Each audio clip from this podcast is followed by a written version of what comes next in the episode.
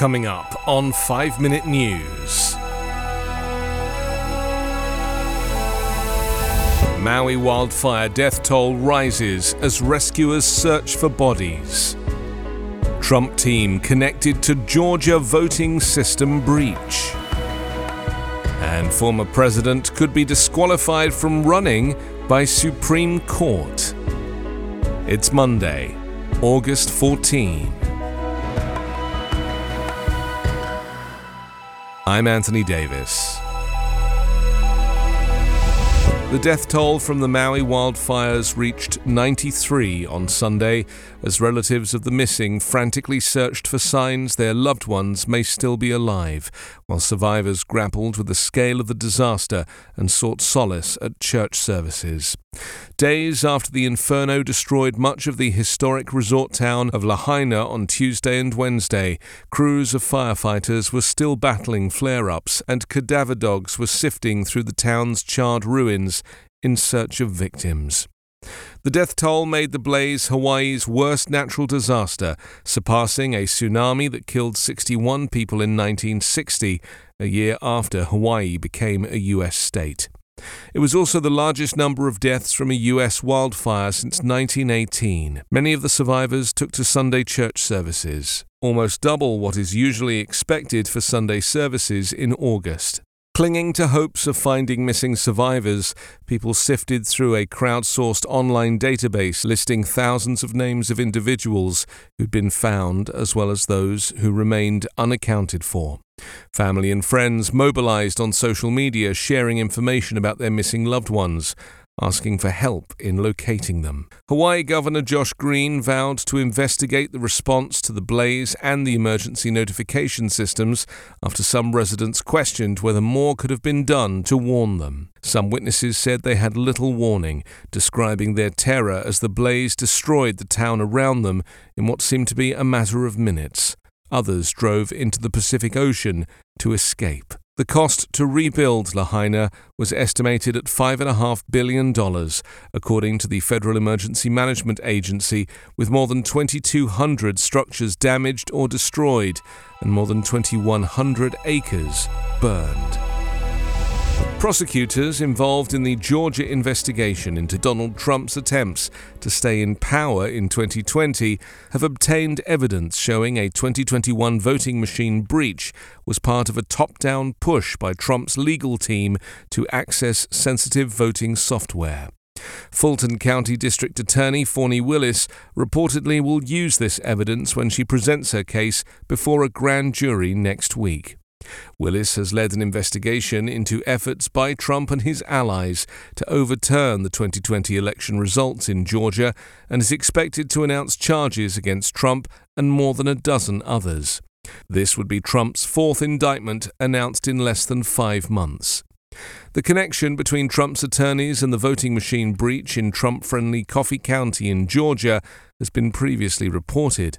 In September 2022, video footage was released that showed a forensics team hired by Trump attorney Sidney Powell spent hours handling voting equipment on January 7th of 2021.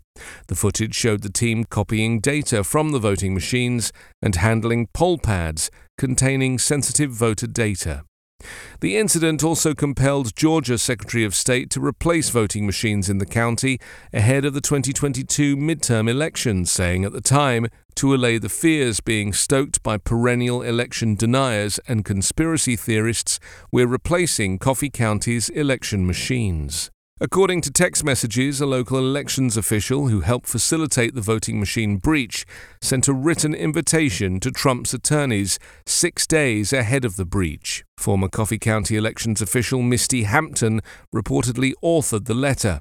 She, along with Rudy Giuliani and Powell, have been questioned on the issue. Hampton, while serving as the top election official in the county, was spreading theories about Dominion voting machines, which caught the attention of Trump officials, who reached out to her to obtain as much information as possible.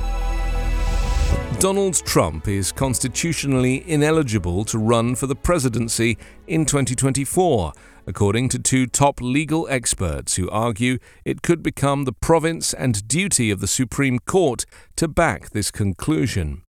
The argument is made by law professors William Baude and Michael Stokes Paulsen from the University of Chicago and the University of St. Thomas, respectively, in a 126 page report. They argue Trump's attempts to overturn the 2020 presidential election amount to insurrection, thus making it unconstitutional for him to run for the White House again under the 14th Amendment unless he receives permission from two thirds of both the Senate and House of Representatives. Trump is currently frontrunner for the 2024 Republican presidential nomination, with polling giving him a strong lead over his closest rival, Florida Governor Ron DeSantis. However, the disgraced former president is facing a range of criminal charges, including over claims he broke the law while trying to remain in office despite losing the 2020 election, which he strongly denies. Trump continues to insist the 2020 vote was rigged against him, despite his claims of electoral fraud being dismissed in multiple courts and by independent legal experts. In their report, Baude and Paulsen claim Section 3 of the 14th Amendment disqualifies Donald Trump from office and potentially many others because of their participation in the attempted overthrow of the 2020 presidential election. Baude and Paulsen state the 14th Amendment remains fully legally operative and is constitutionally self executing, meaning its command is automatically effective, directly enacted by the Constitution itself. 5 Minute News is an evergreen podcast covering politics, inequality, health, and climate, delivering independent, unbiased, and essential world news daily. I'm Allison Holland, host of the Kennedy Dynasty podcast. Equipped with a microphone and a long term fascination of the Kennedy family, I am joined by an incredible cast of experts, friends, and guests to take you on a fun, relaxed, yet informative journey through history and pop culture.